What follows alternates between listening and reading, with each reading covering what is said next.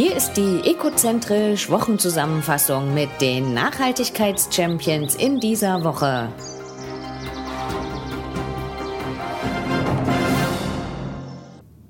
Mit Wind für einen nachhaltigeren Antrieb.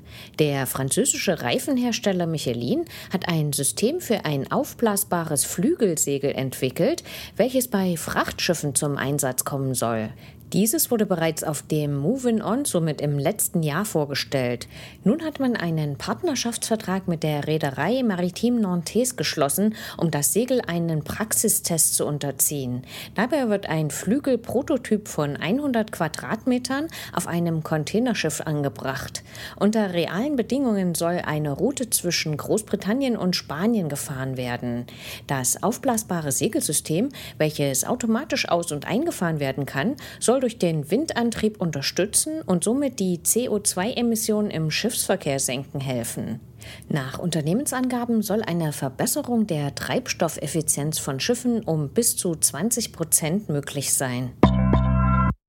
CO2-freier Batterierohstoff Made in Germany für VW-Fahrzeuge.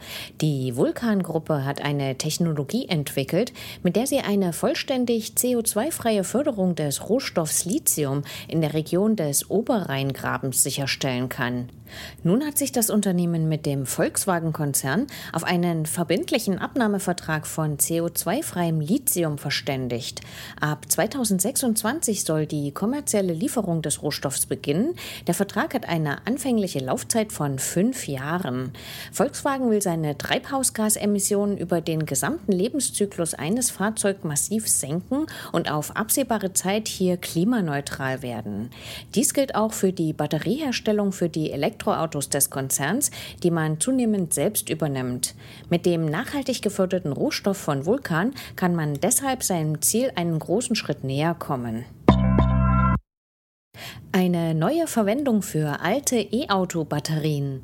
In Herdecke in Nordrhein-Westfalen hat der Energiekonzern RWE einen Energiespeicher errichtet, der gebrauchte Lithium-Ionen-Batterien aus Elektroautos von Audi nutzt. Diese besitzen nach ihrer alten Verwendung nun noch eine Restkapazität von durchschnittlich 80 Prozent und eignen sich dadurch für den Einsatz in stationären Energiespeichern. Dabei wurden 60 Batteriesysteme in Betrieb genommen, die ca. 4,5 Megawattstunden Strom zwischenspeichern können.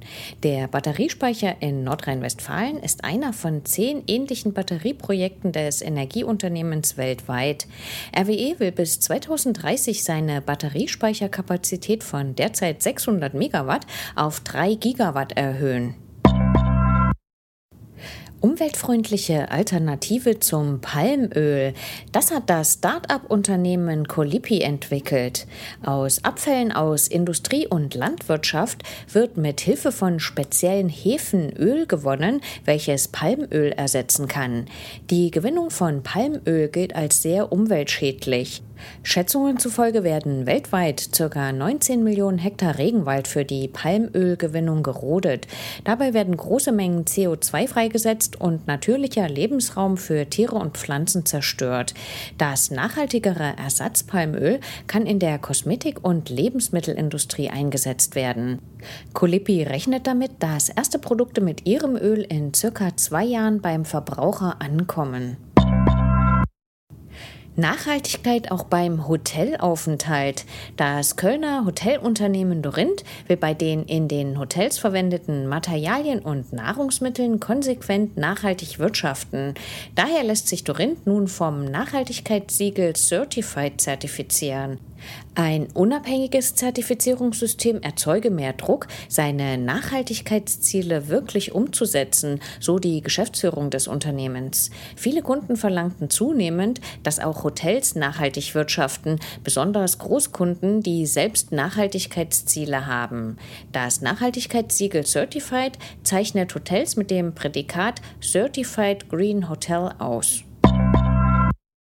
Durch Digitalisierung in der Gebäudetechnik viel Energie sparen. Das ist das Ziel der Systeme der Firma Paul aus Mannheim. Paul schafft Regelsysteme und intelligente Netze in Gebäuden und hat bereits über 150 Wohneinheiten an sein Regelsystem angeschlossen. Dadurch ergeben sich große Möglichkeiten zum Energiesparen. Nun wurde errechnet, dass durch die Digitalisierung der Heizungsnetze und Trinkwasseranlagen bereits 20 Prozent CO2 CO2-Emissionen im Gebäudesektor vermieden werden können. Das sind über eine Laufzeit von zehn Jahren ca. 50.000 Tonnen CO2. Da die Einsparpotenziale im Gebäudesektor bei Dämmung, Photovoltaik und Heiztechnik weitgehend erschöpft sind, kann die Gebäudewirtschaft bei der Digitalisierung neue Möglichkeiten ausschöpfen, denn auf sie entfallen ca. 40 Prozent des gesamten CO2-Ausstoßes.